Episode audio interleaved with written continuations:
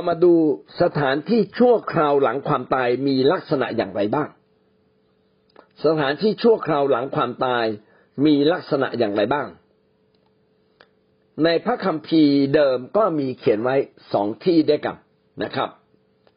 และจะใช้คำว่าชีโฮหรือแดนคนตายแต่จากคำสอนของพระเยซูเรื่องขอทานกับลาซารัสนะครับใช้คำว่าแดนมรณาหรืออ้อมอกอับราฮัมและสองที่นี้นะครับจะเป็นสองที่ที่เป็นแดนคนตายเป็นแดนมรณาก็คือคนตายต้องไปอยู่ที่นั่นเพราะว่าลูกาบทที่สิบหกข้อยี่สิบสามถึงข้อยี่สิบหกได้เขียนดังนี้แล้วเมื่ออยู่ในแดนมรณาเป็นทุกข์ทรมานยิ่งนักเศรษฐีเศรษฐีอยู่ในแดนมรณาแสดงว่าตายไปต้องไปอยู่ในแดนมรณาเศรษฐีก็เห็นอับราฮัมอยู่แต่ไกลลาซารัสก็อยู่ที่อ้อมอกของท่านลาซารัสนี่เป็นขอทานนะครับเศรษฐีจึงร้องว่าอับราฮัมบิดาเจ้าข้าขอเอ็นดูข้าพเจ้าเถิดขอใช้ลาซารัสมาเพื่อเอาปลายน้ำเอาปลายนิ้วจุ่มน้ำมาแตะลิ้นของข้าพเจ้าให้เย็นโดยว่าข้าพเจ้าตรากตรำทุกทรมานในเปลวไฟนี้ที่แดนมรณานั้นเป็นที่ทุกทรมานอย่างยิ่งและมีเปลวไฟกำลังเผาผลาญแล้วก็เศรษฐีก็ร้องบอกว่าอับราฮัมช่วยให้ขอทานที่เคยอยู่หน้าบ้านผมเนี่ยช่วยผมหน่อยเพราะแต่ก่อนเนี่ยผมเคยดูแลเขานะนะช่วยเอาน้ำมาแตะลิ้นเขาหน่อยได้ไหมแต่อับราฮัมตอบว่าลูกเอ๋ยเจ้าจงระลึกว่าเมื่อยังมีชีวิตอยู่เจ้าได้ของดีสำหรับตัวและลาซารัสได้ของเลวแต่เดี๋ยวนี้เขาได้รับการเล้าโลมแต่เจ้าได้รับความแสนระทมนอกจากนั้นระหว่างเรากับพวกเจ้ามีเหวใหญ่นั่งขวางอยู่เพื่อว่าถ้าผู้ใดปรารถนาจะข้ามไปจากที่นี่ถึงเจ้าก็ไม่ได้หรือเจ้าจะมาข้ามจากที่นั่นมาถึงเราก็ไม่ได้ข้อที่สิบหกได้บอกเราชัดนะครับอับราฮัมหรือทูตสวรรค์ที่อบอบอุ้มขอทานลาซารัสนั้นบอกว่าตอนที่อยู่ในโลกลาซารัสอาจจะไม่ได้สิ่งอะไรที่ดีเลยเจ้าได้สิ่งดีนะแต่วันนี้เจ้าได้สิ่งที่เลวร้ายได้ได้ได้รับความทุกข์ทรมานและที่สำคัญยิ่งกว่านั้นนะครับระหว่างเรากับเจ้าเนี่ยมันไปถึงกันไม่ได้อาจจะมองเห็นกันได้แต่มันมีบางสิ่งที่เป็นขุบเหวกั้นอยู่อาจจะมองเห็นแต่ข้ามไปไม่ได้เลยนะครับจะมาก็ไม่ได้จะไปก็ไม่ได้แสดงว่าสถานที่สองสถานที่นี้สองสถานที่นี้ล้วนแต่เป็นที่ชั่วคราวของคนตายที่จะไปอยู่นะครับส่วนหนึ่งเป็นกึ่งสวรรค์อีกส่วนหนึ่งนั้นเป็นกึ่งนรกเพื่อรอคอยวันแห่งการพิพากษาและทั้งสองสถานที่นั้นแม้จะเป็นแดนคนตายเหมือนกันแต่มีความแตกต่างกันเห็นกันได้แต่ไปมาหาสู่กันไม่ได้อย่างที่บอกว่ามีขุบเหวกั้นอยู่ในกันดารวิถีบทที่สิบหกข้อสามสิบเอ็ดถึงข้อสามสิบสามก็ได้พูดถึงแดนคนตายไว้เช่นเดียวกันกันดารวิถีสิบหกได้กล่าวดังนี้เมื่อท่านกล่าวคำเหล่านี้จบแผ่นดินใต้ที่เขาเหล่านั้นยืนอยู่ก็แยกออกและแผ่นธรณีก็อ้าปากออกกลืนเขาทั้งหลายกับครอบครัวและบรรดาคนของโคราและเข้าของทั้งหมดของเขาดังนั้นเขาทั้งหลายพร้อมกับเข้าของทั้งหมดของเขาลงไปสู่แดนคนตายทั้งเป็นแผ่นดินก็งับเขาไว้และเขาทั้งหลายก็พินาศเสียจากท่ามกลางที่ประชุมในกันดารวิถีบทที่สิบหกนี้ได้พูดถึงกรณีของกบฏโครากบฏโครานั้นมาต่อต้านเอาพวกมาทั้งหมดสองร้อยห้าสิบคนจะมาต่อสู้กับ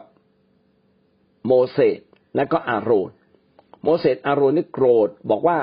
เธอเอาเครื่องบูชาของเธอมาต่างคนต่างเอามาถ้าพระเจ้าเห็นถูกต้องเธอก็รอดถ้าไม่เห็นถูกต้องเธอต้องตายและเวลาที่กบฏโครากำลังแสดงความเย่อหยิ่งอยู่นั้นนะครับปรากฏว่าแผ่นดินก็อ้าปากออกมาก็คือแผ่นดินได้แยกจากกันและเขาเหล่านั้นก็ตกลงไปนะครับพระคัมภีร์เขียนว่าแผ่นธรณีก็อ้าปากออกและกลืนเขาทั้งหลายกับครอบครัวนะครับ สู่แดนคนตายทั้งเป็นกำลังบอกกับเราว่าแดนคนตายเนี่ยมันอยู่ใต้โลกหรือเปรียบหรือเปล่าผมไม่แน่ใจแต่พระคัมภีร์เขียนว่าสู่แดนคนตายทั้งเป็นและแผ่นดินก็งับเขาไว้หรือหรือหรืออาจจะเป็นภาพ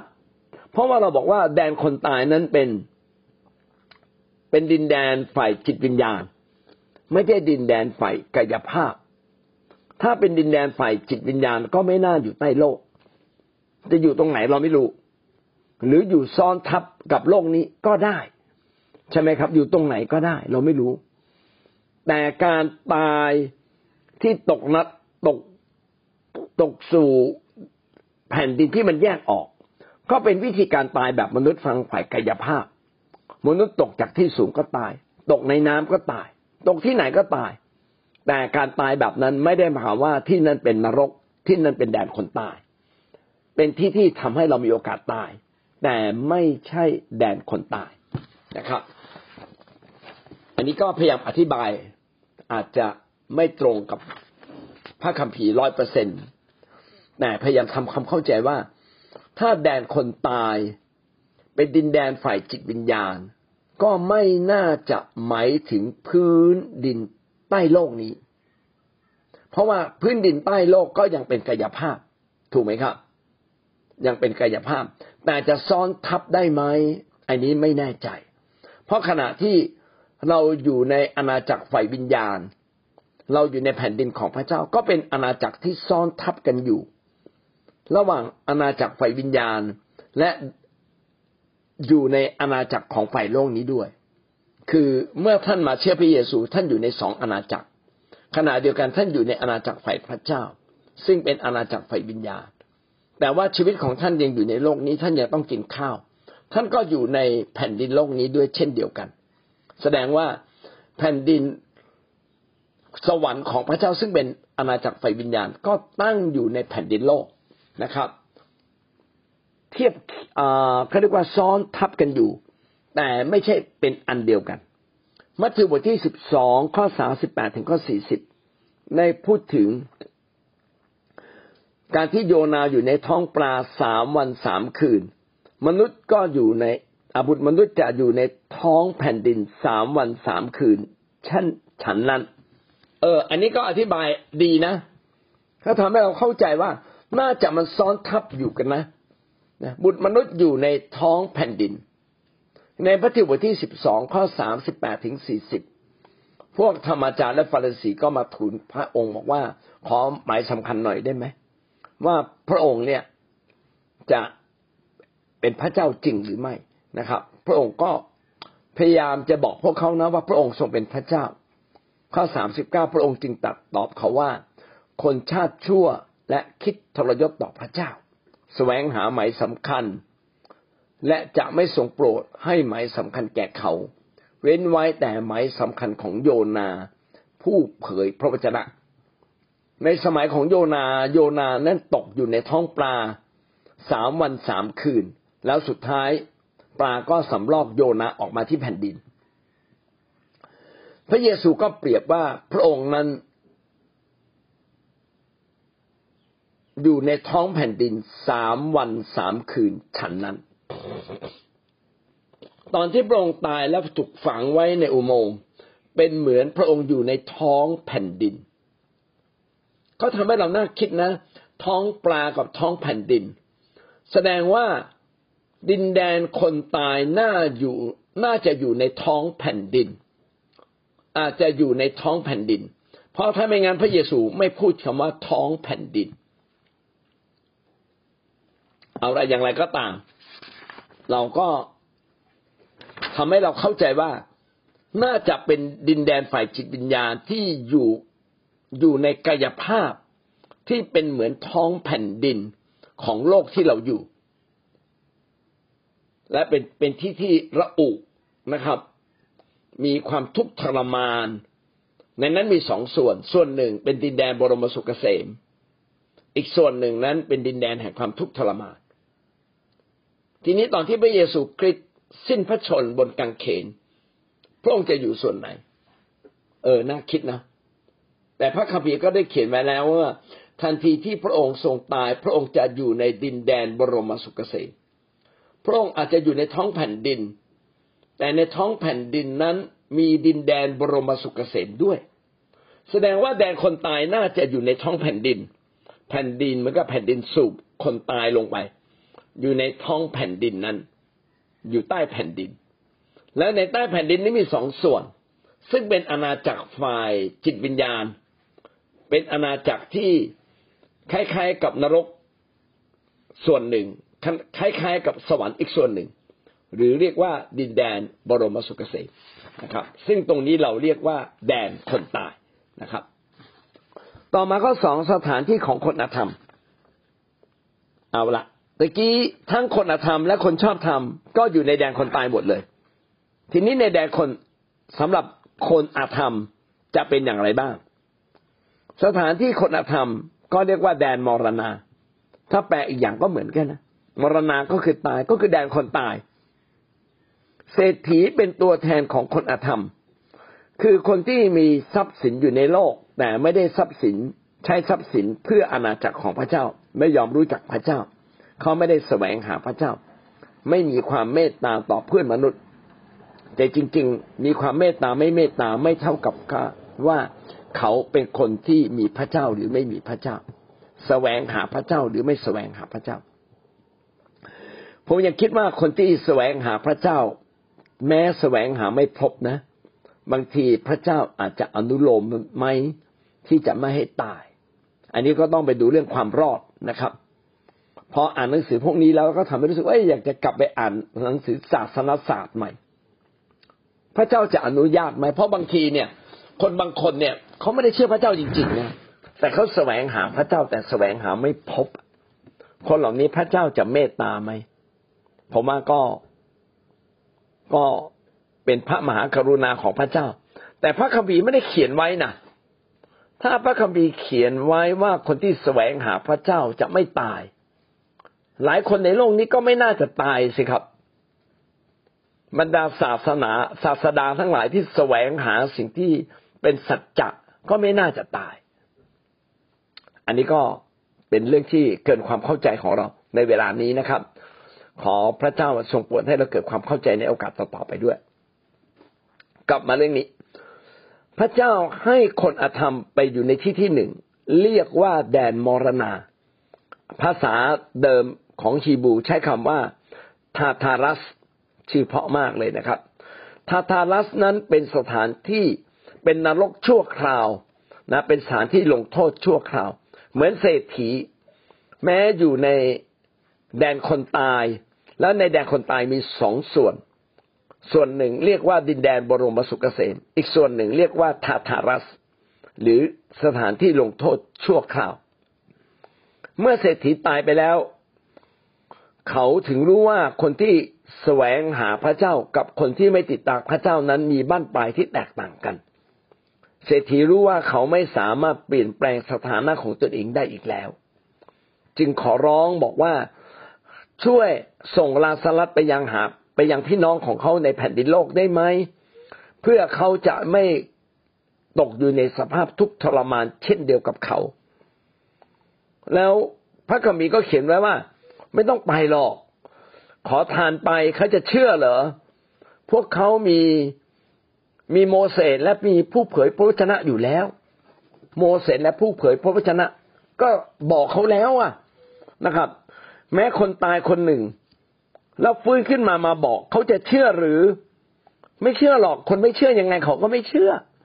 คนจะเชื่อนิดเดียวเขาก็เชื่อมันก็เป็นเรื่องแปลกนะครับลูกาบทที่สิบหกข้อที่สิบเจ็ดถึงข้อที่สิบเก้านะโดยเฉพาะข้อที่สิบเก้าได้กล่าวไว้ว่า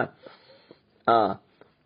แต่อับราฮัมตอบเขาว่าเขามีโมเสสและพวกผู้เผยพระวจนะนั้นแล้วให้เขาฟังคนเหล่านั้นเถิดแม้คนหนึ่งจะเป็นขึ้นจากความตายและไปอยู่ไปอยู่ที่นั่นเขาคงก็คงไม่เชื่ออยู่ดีนะครับ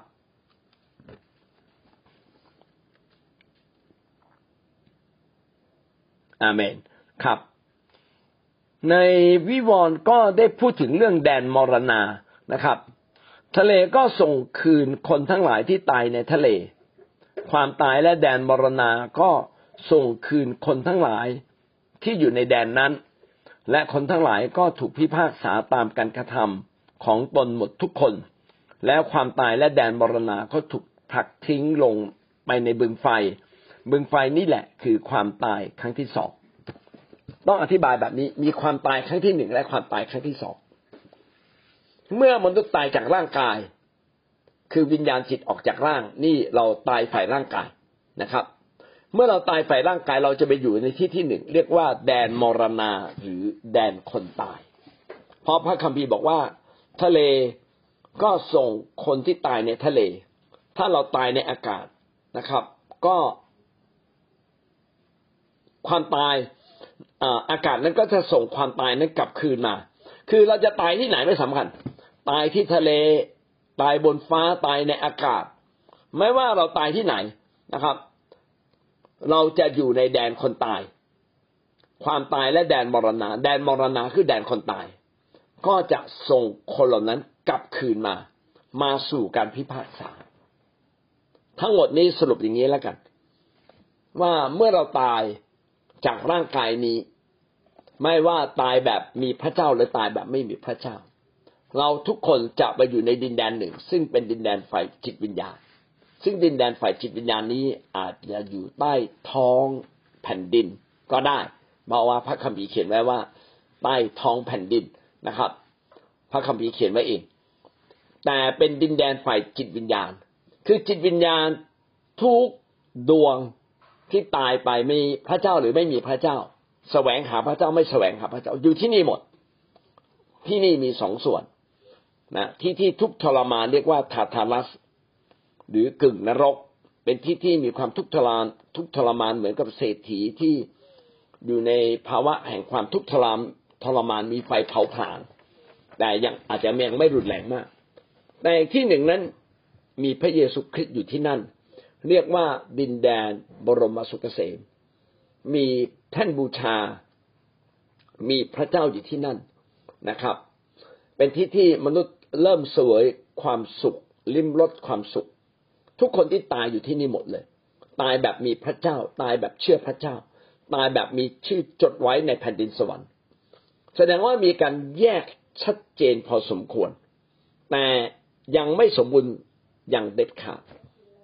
จะมีความสมบูรณ์อย่างเด็ดขาดเมื่อมีการพิพากษาถึงเวลาแห่งการพิพากษามีการสิ้นยุคโลกนี้โลกนี้มนุษย์จบสิ้นหมดละม้วนเสือท้องฟ้าม้วนเสือภูเขาม้วนหมดเลยจบไม่มีมนุษย์ทุกคนยืนอยู่ต่อหน้าพระพักของพระเจ้าและพระเจ้าก็พิพากษาพอพระเจ้าพิพากษานี้แยกจริงๆเลยแยกปึ้งปบมนุษย์ก็ตกบึงไฟนะมนุษย์ที่ไม่เชื่อพระเจ้าตกบึงไฟนรกตายเรียบนะครับส่วนมนุษย์ที่เชื่อพระเจ้าขึ้นสวรรค์ขณะเดียวกันแดนคนตายซึ่งเป็นที่ชั่วคราวที่มนุษย์ไปอยู่นะครับกับบรรดาความตายทั้งหมดก็ถูกทิ้งลงในบึงไฟนรกด้วยการที่ถูกทิ้งลงในบึงไฟนรกนี่แหละคือความตายครั้งที่สองเป็นการตายนิรันดร์การไม่ใช่ตายชั่วคราวละตายนิรันดร์การประการที่สามสถานที่ของคนชอบธรรมนะครับอ้อมอกอับราฮัมคงต้องจบเพียงแค่นี้นะครับก็คือว่าเมื่อมนุษย์จากโลกนี้ซึ่งเป็นฝ่ายกายภาพไปเราต้องไปอยู่ในดินแดนอีกที่หนึ่งซึ่งเป็นดินแดนฝ่ายจิตวิญญาณเรียกว่าแดนคนตายหรือแดนมรณะในแดนคนตายและแดนมรณะอาจจะมีหลายชื่อนะครับแต่ในแดนคนตายและแดนมรณะนั้นจะมีสองส่วนมองเห็นกันแต่มีลักษณะแตกต่างกันอย่างสิ้นเชิงคนที่ไม่เชื่อพระเจ้าไม่แสวงหาพระเจ้าไม่มีพระเจ้าไม่ยอมรับพระเจ้าหรือคุณสมบัติไม่ถึงก็จะตกบึงไฟนรกชั่วขณะหนึ่งนะชั่วคราวพระคัมภีร์ใช้คำว่าทาทารัสนะครับเขาจะอยู่ที่นี่เป็นบึงไฟเผาผลาญเปรียบเสมือนกับอยู่ในท้องแผ่นดินเพราะว่าพระคัมภีร์ได้เขียนไว้อย่างนั้นนะครับเขาถูกแผ่นดินงับไว้สู่แดนคนตายทั้งเป็นแสดงว่า แดนคนตายนั้นอาจจะสวมทับกับสภาพของแผ่นดินจริงๆแต่อยู่ภายใต้เป็นท้องแผ่นดินเหมือนกับท้องปลาที่โยนาเข้าไปอยู่เหมือนพระเยซูคริสต์มาอยู่ในใต้ท้องแผ่นดินแต่ในท้องแผ่นดินหรือแดนมรณานี้เนี่ยนะครับก็มีสองส่วนส่วนหนึ่งเรียกว่าดินแดนบรมสุขเกษมหรือเรียกว่าสวรรค์ชั้นที่สามหรือเรียกว่าใต้แท่นบูชาก็คือบรรดาคนทุกคนที่เชื่อในพระเจ้าเชื่อในพระเยซูทั้งยินดีตายเพื่อพระองค์และตายแบบธรรมดาก็อยู่ที่นี่หมดเลยเป็นดินแดนที่พบความสุขเบื้องต้นก่อนที่จะไปสวรรค์ก็จะมีสองส่วนด้วยกันนะครับเราจบเพียงแค่นี้นะครับวันนี้พี่น้องได้เรียนรู้สิ่งใดบ้างครับเรียนเชิญได้แลกเปลี่ยนอภิปรายนะครับจะทำความเข้าใจกับคำว่าความตายในที่นี้ก็เราก็เอาพระคัมภีร์ทั้งหมดเท่าที่มีทั้งฉบับพระคัมภีร์เดิมและฉบับพระคัมภีร์ใหม่เอามากลางแล้วเราก็พยายามดูว่าเมื่อเราตายไปแล้วจะเกิดอะไรขึ้นแล้วก็พบว่าเมื่อมนุษย์ตายเราจะไปที่ที่หนึ่งเรียกว่าแดนคนตายหรือแดนมรณาแล้วก็เราพบว่ารายละเอียดที่ชัดที่สุดก็คืออยู่ในลูกาบทที่สิบหกนะครับได้พูดถึงลาซารัสซึ่งเป็นขอทานกับเศรษฐีและเราก็พบว่าเมื่อเราตายไปคนฝ่ายพระเจ้าก็จะอยู่ในกึ่งสวรรค์เรียกว่าดินแดนบรมสุขเกษมหรือเรียกว่าสวรรค์ชั้นที่สามที่เปาโลไปอยู่หรือเรียกว่าใต้แท่นบูชานะครับอันนี้เป็นที่ที่มีความสุขขณะเดียวกันคนที่ไม่มีพระเจ้าก็จะไปอยู่อีกที่หนึ่งเรียกว่าดินแดนที่ทุกแสนทุกทรมานจะเรียกว่ากึ่งนรกก็ว่าได้ทันทีที่เราตายเราถูกแยกทันทีเลยแต่ยังไม่ใช่ดินแดนที่เราจะอยู่อย่างถาวรนิรันดร์กาลดินแดนที่เราจะอยู่อย่างถาวรนิรันดร์กาลนั้นต้องเกิดจากการพิพากษาครั้งใหญ่ของพระเจ้าซึ่งการพิพากษาครั้งใหญ่ของพระเจ้าจะเกิดขึ้นเมื่อถึงยุคสุดท้ายจบโลกนี้โลกนี้ต้องจบลงก่อนพอโลกนี้จบลงก่อนก็จะมีการพิพากษาครั้งใหญ่อีกครั้งหนึ่งและทุกคนที่ตายแบบไหนก็ตามก็จะมายืนอยู่ต่อหน้าพระเจ้าและพระเจ้าก็จะตัดสินใจตัดสินคดีอีกครั้งหนึ่งเพื่อเราจะไปอยู่บนสวรรค์ก็สวรรค์จริงๆเลยจะไปตกนรกก็นรกจริงๆเลยก็จะไม่มีอ่าก็ก็จะเป็นเช่นนั้นนะครับอาจารย์ป้าสารป้าสารทักใหม่นะครับป้ากังวลกับป้ากังวลมานานแล้วที่ได้ไปอยู่ค่ายเตาอยู่บนเตาคืออย่างนี้ป้าสายถามว่าป้าสายเป็นคนจีนแล้วก็แต่งงานมาทั้งนามสกุลก็ไม่เหมือนเดิมชื่ออาจจะไม่เหมือนเดิมเวลาอยู่ในโบสถ์ก็ชื่อหนึ่งนามสกุลหนึ่งเวลาตายไปเนี่ยมันจะเป็นยังไงน้อผมอยากจะบอกว่ามนุษย์เราเนี่ยมีทั้งชีวิตฝ่ายร่างกายชีวิตฝ่ายร่างกายจะเป็นผิวดำผิวขาวจะเป็นคนต่างชาติคนชาติยิวได้หมดเลยไม่เกี่ยวกันแต่เรามีอีกชีวิตหนึ่งคือชีวิตฝ่ายจิตวิญญาณชีวิตฝ่ายจิตวิญญาณเป็นชีวิตแท้จริงจิตวิญญาณของเราที่มีพระเจ้าสัมพันธ์กับพระเจ้านี่คือจิตวิญญาณคือชีวิตแท้ไม่ว่าท่านจะชื่อใดเปลี่ยนชื่อไปกี่ครั้งนี่ผมก็เปลี่ยนชื่อตอนเด็กก็ชื่อหนึ่งนะเรียกชื่อเล่นก็ชื่อหนึ่งโตเขาก็เรียกอีกชื่อหนึ่งพออายุขึ้นมาอยู่ชั้นประถมเขาก็เปลี่ยนชื่อเปลี่ยนชื่อเปลี่ยนสกุลเปลี่ยนแล้วเปลี่ยนอีกเปลี่ยนอะไรก็ช่างมาเถอะนะครับสุดท้ายมันก็คือคนเดิมนั่นแหละนะครับจิตวิญญาณเราไม่ได้เปลี่ยนสภาพภายนอกเราจะเปลี่ยนยังไงก็ตามจะมีแขนจะมีขาจะเข้าสวรรค์แบบมีแขนมีขาหรือเข้าสวรรค์แบบตาข้างเดียวสองข้างขาข้างเดียวขาสองข้างไม่เกี่ยวกันนะครับเพราะว่านั่นเป็นฝ่ายกายภาพฝ่ายกายภาพเป็นแค่ส่วนหนึ่งของจิตภาพชีวิตแท้คือจิตวิญญาณของเราเมื่อท่านจบจากร่างกายนี้ จะชื่ออะไรก็ตามจะตายแบบไหนจะตายบนอากาศจะตายแบบเจอปรมาณูตายรังสีอะไรตายตกน้ำตายหรืออยู่บนที่นอนมีสายยางระยงระยางแล้วก็ตายตายแบบไหนก็ได้เหมือนกันหมดคือตายฝ่ายร่างกายการตายฝ่ายร่างกายคือจิตวิญญาณเราออกจากร่างจะมีการแยกกันระหว่างจิตวิญญาณ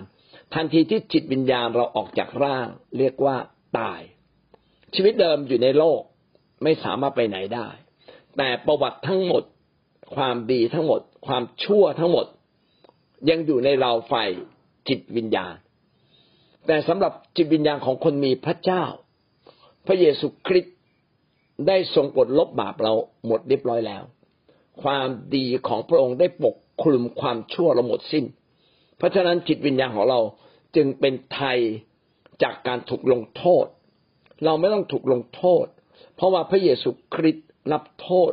แทนเราหมดเรียบร้อยแล้วที่กางเขนแม้เราจะไม่เข้าใจแต่เราก็ได้รับเรียบร้อยแล้วเราจะไม่ได้รับกรณีเดียวก็คือเราปฏิเสธพระเยซูเราไม่เดินติดตามพระเยซูใจเราแข็งกระด้างแบบนี้เราไปอยู่กับพระเจ้าไม่ได้ชีวิตของเราไม่สามารถไปสวรรค์ครับป้าปู่ป้ายังยังขี้ขลาดเลยว่าพระคัมภีร์ไม่ได้บอกเลยว่าเราต้องไปผ่านพิสูจน์ชีวิตอีกครั้งหนึ่งหรือว่าต้องไปผ่านผ่านไฟเผาผลาญอันนี้พวกคาทอลิกเขาคิดกันเองนะครับว่าชีวิตเรายังไม่บริสุทธิ์เราต้องไปฝ่ายผ่านไฟเผาผลาญและจนกว่าเราจะบริสุทธิ์เราจึงจะไปแผ่นดินสวรรค์ได้ไม่มีนะครับเมื่อพระเยซูคริสต์ชำระเราเราก็จบสิ้นนะครับบาปเวรกรรมความชั่วร้ายจบสิ้นเหมือนเหมือนโจรที่กางเขนเป็นโจรชั่วเลยนะฆ่าคนมาตั้งเยอะแล้วบอกพระเยซูบอกพระองค์เจ้าข้าข้าพระองค์เชื่อว่าพระองค์ทรงเป็นพระเจ้าแค่เชื่อนะว่าพระองค์เป็นพระเจ้าขอพระองค์อย่าลืมข้าพเจ้าเมื่อพระองค์ไปสวรรค์เพียงยอมรับว่าพระองค์ว่าพระเยซูเป็นพระเจ้าพระเยซูบอกว่าลูกเอ๋ยคืนนี้เจ้าจะได้อยู่กับเราบนฟ้าสวรรค์ตอนนั้นตอนบ่ายแล้วบ่ายก็ใกล้บ่ายสามโมงแล้วตอนที่พระเยซูจะสิ้นพระชนม์เย็นวันนี้เจ้าจะได้อยู่กับเราในฟ้าสวรรค์แสดงว่าไม่มีการผ่านไฟนรกนะครับผ่านไฟเผาผลาญไม่มีทันทีตรงดิ่งปึ้งเลยแล้วพี่น้องไม่ต้องกลัวไปอย่างไรเพราะว่าผู้ที่จะพาเราไปก็คือทูตสวรรค์หรือพระเยซูคริสต์จะส่งทูตสวรรค์มารับเราพี่น้องไม่ต้องสนใจหรอกเราจะไปแบบไหนไปอย่างไรจงรู้เถิดว่าที่นั่นเขากำลังต้อนรับท่านอยู่ดังนั้นเราไม่ต้องกลัวตอนเราตายเอ๊ะจะเกิดอะไรขึ้นนี่แหละคือการวางใจในพระสัญญาเราจรึงต้องวางใจในขุบเขาเงามัจจุราชข้าพเจ้าวางใจในพระองค์เราจึงต้องฝึกวางใจพระเจ้าตั้งแต่เรื่องเล็กๆตั้งแต่สิบบาทอะเรื่องสิบบาทรู้จักวางใจพระเจ้าเรื่องการถวายรู้จักวางใจพระเจ้าถวายด้วยความเชื่อไม่จะถวายก็ยังกังวลอยู่นั่นแหละจะมีกินไม่มีกินก็วางใจพระเจ้าฝึกวางใจมีปัญหาเกิดขึ้นฝึกวางใจไม่ใช่มาโอ้กังวลกังวายแล้วสิ่งนั้นมันจะดีไม่ดีแล้วแต่พระเจ้าพระสัญญาพระเจ้ามีแล้วถูกต้องต่อพระเจ้าเดี๋ยวมันดีเองผมว่าคิดว่าชีวิตที่สำคัญมากก็คือชีวิตที่เราจะต้องสนิทสนมกับพระเจ้าเป็นการส่วนตัวซึ่งเรื่องนี้แทนกันไม่ได้เราต้องสนิทสนมกับพระเจ้าเป็นการส่วนตัวเราต้องพบกับพระเจ้าเป็นการส่วนตัวและก็ต้องมีความเข้าใจนะครับและให้เราไว้วางใจพระเจ้าได้สุดใจวันที่เราตายเป็นวันที่น่าชื่นชมที่สุดเพราะว่าพริบตาเดียวเราก็จะจากโลกนี้แล้วไปอยู่บนสวรรค์ทันทีนะครับก็คือดินแดนบรมสุขเกษมนั่นเองเกี่ยวกับบัตรประชาชนของเราจะชื่ออะไรนะครับบัตรประชาชนปลอมหรือไม่มีบัตรนะอาจจะเป็นพม่าอาจจะเป็นลาวอาจจะเป็นนู่นแหละใครก็ไม่รู้ไม่เกี่ยวกับสิ่งที่โลกรับรองเกี่ยวกับว่าวันนี้ ท่านมีพระเจ้าในจิตวิญญาณไหมถ้าท่านมีพระเจ้ายอมรับพระเยซูท่านมีชื่อในแผ่นดินสวรรค์เรียบร้อยแล้วคือหนูเห็นอย่างนึงอ่ะที่อาจารย์สอนมาแล้วก็วันนี้มาเจออีกเจอข้อหนึ่งก็คือที่ว่าคราวที่แล้วนี่คือรับไปแบบเป็นๆไปไปสวรรค์นะคะคือทำดีเกินดีมากนะคะในสายพระเนตรพระเจ้าพระเจ้าเป็นผู้ที่วัดเองนะทีนี้วันนี้มาตอนนี้มันก็อ่านหลายรอบแล้วแต่ก็ไม่ได้เหมือนวันนี้ก็ลงนรกทั้งเป็นน่ะก็คือเหมือนที่โดนธรณีสูบอ่ะเมื่อก่อนน่ะไปวัดอ่ะก็จะเห็นภาพเหล่านี้นะเอ่อดูความทุกข์เป็นความทุกข์ทรมานมากแต่ตอนนั้นเรายังไม่รู้จักพระเจ้าก็พอมารู้จักพระเจ้าก็มีในพระคัมภีร์ก็รู้ว่าอ๋อนี่แหละรากฐานอยู่ตรงนี้นี่เองคือความจริงอยู่ในพระคัมภีร์แต่ว่าเขาอาจจะไปเขียนอะไรก็แล้วแต่นะอย่างนั้นก็คือถือว่าเนี่ยเรื่องนี้คือลงนรกทั้งเป็นก็หนูก็ทำได้หรือว่าจะขึ้นสวรรค์ทั้งเป็นก็รับไปทั้งเป็นๆนะหนูว่าก็ได้ตรงนี้นะคะแล้วก็อีกอย่างหนึ่งก็คืออาจารย์บอกว่าเมื่อเราอยู่สองโลกอ่ะเราอยู่ซ้อนกันฝ่ายวิญญาณฝ่ายเนื้อหนังจริงๆแล้วเราก็ต้องทำก็พูดกันไปนะแต่ว่าในพระคัมภีร์เนี่ยพูดชัดเจนวิธีการวิธีของคริสเตียนที่ต้องเลือกก็คือเราต้องเลือกฝ่ายวิญญาณก่อนนะสิ่งบนสวรรค์ก่อนก็คือในพระคัมภีร์ก็มีในมัทธิวที่บอกว่าจงแสวงหาแผ่นดินและความชอบธรรมของคุณก่อนใช่ไหมคะก็หนูก็ได้ตรงนี้นะจริงๆแล้วเราก็เห็นภาพแบบเหมือนว่ามันชัดเจนแล้วก็มีหลักคือหลักฐานมีหลักด้วยมีหลักคิดมีหลักการทำก็คือเนี่ยประจักษ์แจ้งเลยว่าอ๋อนั่นน่ะสิเมื่ออยู่สองสองสองโลกสิ่งที่พระเจ้าสั่งก็คือให้เลือกพระเจ้าก่อนซึ่งง่ายมากเลยก็เหมือนมันทำให้เราอ่ะรู้สึกง่ายมากขึ้นในการที่จะเลือกตัดสินใจนะคะอันนี้นะคะทีนี้ท้องท้องอะไรนะท้องแผ่นดินเออเมื่อก่อนเราก็อ่านแต่เราไม่เข้าใจไงทีนี้ท้องแผ่นดินก็คือพออาจารย์มามาไขคำตอบอะไม่รู้หนูเข้าใจถูกไหมนะเพราะหนูก็เคยอ่านพบว่าพระเยซูไปโปรดคนตายอะก็ไม่รู้ว่าพระองค์สามวันนั้นพระองค์ไปไปอ่าเหมือนว่าไปไปประกาศคนตายอะไรหรือเปล่านะอันนี้หนึ่งนะคะสองก็คือดาซารัสอะคนเดียวกันไหมที่ที่ที่พระเยซูให้ฟื้นคนละคนใช่ไหมคะดาซารัสที่อาจารย์พูดอะค่ะก็ถามอาจารย์นะคะของข้อเพราะว่าในหนึ่งเปโตรได้บอกว่าในช่วงเวลาสามวันที่พระองค์อยู่ในท้องแผ่นดินพระองค์ไปประกาศประกาศกับคนที่ยังไม่เชื่อ มันเป็นไปไม่ได้ที่พระองค์จะประกาศกับคนไม่เชื่อให้เชื่อแต่ที่พระองค์ไปประกาศนั้นพระองค์ไปประกาศชัยชนะที่เหนือความตายมากกว่าก็คือเมื่อทันทีที่พระองค์สิ้นชีวิตนั้นพระองค์ก็อยู่ในอยู่ในดินแดนแห่งคนแห่งความตายนี่แหละและพระองค์ก็สำแดงความเป็นพระเจ้าให้คนทั้งปวงได้รู้ว่าพระองค์นั่นแหละคือพระเจ้าแต่พระองค์ไม่ได้ให้คนที่ไม่ได้ตัดสินใจเชื่อพระเยซูให้สามารถที่จะกลับใจในเวลาในเวลานั้นเพราะว่าการกลับใจจะมีขึ้นได้ต่อเมื่อเขาอยู่ในแผ่นดินโลกนี้เท่านั้นจึงอธิบายเป็นอย่างอื่นไม่ได้ว่าตายไปแล้วแล้วถ้าไปพบพระเยซูอาจจะไปกลับใจอีกครั้งหนึ่งมันเป็นไปไม่ได้นะครับเพราะว่าจิตวิญญาณนั้นได้ถาวรไปเรียบร้อยแล้วทันทีที่เราตายคือจิตวิญญาณเนี่ยมันมันแข็งไปแล้วอ่ะมันมันเปลี่ยนไม่ได้แล้วอ่ะจิตวิญญาณที่ตายแล้วมันเปลี่ยนจิตวิญญาณที่ออกจากร่างแล้วมันไม่มีสิทธิ์ที่จะแปรเปลี่ยนอะไรได้อีกเลยนะครับดังนั้นการที่ในหนึ่งเปโตรบอกว่าพระองค์ไปประกาศไปประกาศนั่นจะน่าจะเป็นการประกาศชัยชนะเหนือความตายของพระองค์ไม่ใช่ไปประกาศข่าวประเสริฐเพื่อคนจะมาเชื่อพระเยซูน่าจะเป็นอย่างนั้นมากกว่านะครับแล้วก็ในเรื่องของเอ่อโจรบนกางเขนก็มีความชัดเจนว่าทันทีที่ตายท่านจะได้อยู่กับเราในดินแดนบรมสุขเกษมก็แสดงว่าที่พระองค์มาในแดนคนตายก็คือแดนมรณานี่แหละแล้วโจรก็มาอยู่ด้วยโจรก็มาอยู่ที่นี่ด้วยนะได้เสวยสุขตั้งแต่วินาทีที่ได้ตายจากร่างกายนั้นทันทีทีนี้คำว่าลาซารัสลาซารัสนี่คือขอทานนะไม่ใช่ลาซารัสที่ตายไปสี่วันที่เน่าไปอันนั้นคือลาซารัสน้องชายของมารีมาธาถูกไหมฮะนั่นคนละคนกันอันนั้นอันนั้นเขาฟื้นฝ่ายร่างกายตายไปแล้วฟื้นฝ่ายร่างกายนะครับ แล้วหลังจากนั้นลาซารัสก็ตายจริงๆในโอกาสต่อมาซึ่งพระคัมภีร์ไม่ได้เขียนไว้แต่ลาซารัสที่ที่เราพูดถึงเป็นขอทานชื่อลาซารัสกับเศรษฐีซึ่งเรื่องขอทานกับขอทานลาซารัสกับเศรษฐีทำให้เราเห็นชัดถึงดินแดนของคนตายว่าดินแดนของคนตายนี่มีสองส่วนคือส่วนที่ทุกข์ทรมานกับส่วนที่เป็นบรมสุขเกษมและก็เห็นกันแต่ไปหาไปมาหาสู่กันไม่ได้นะครับแล้วก็ยังเป็นที่ที่ชั่วคราวทั้งสองส่วนบรมสุขเกษมก็ชั่วคราวดินแดนแห่งความทุกข์ทรมานในแดนคนตายก็เป็นที่ชั่วคราวจนกว่าจะถึงวันพิพากษาจริง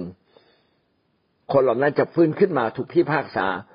นะครับอีกครั้งหนึ่งอย่างชัดเจนว่าใครไปสวรรค์ใครลงนรกแล้วก็ความตายหรือแดนมรณาแดนคนตายทั้งหมดซึ่งมีอยู่นั้นก็จะถูกทิ้งลงลงไปในในบึงไฟนรกขนาดใหญ่จะไม่มีอีกต่อไปจะไม่มีความตายอีกต่อไปเลยจะไม่มีแดนความตายอีกต่อไปเลยนะครับเหลือแต่แดนนรกบึงไฟ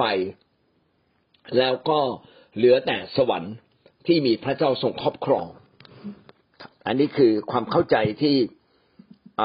พยายามอธิบายจากความเข้าใจนะอาจจะไม่ถูก ร้อยเปอร์เซ็นต์ ทีเดียวนะครับ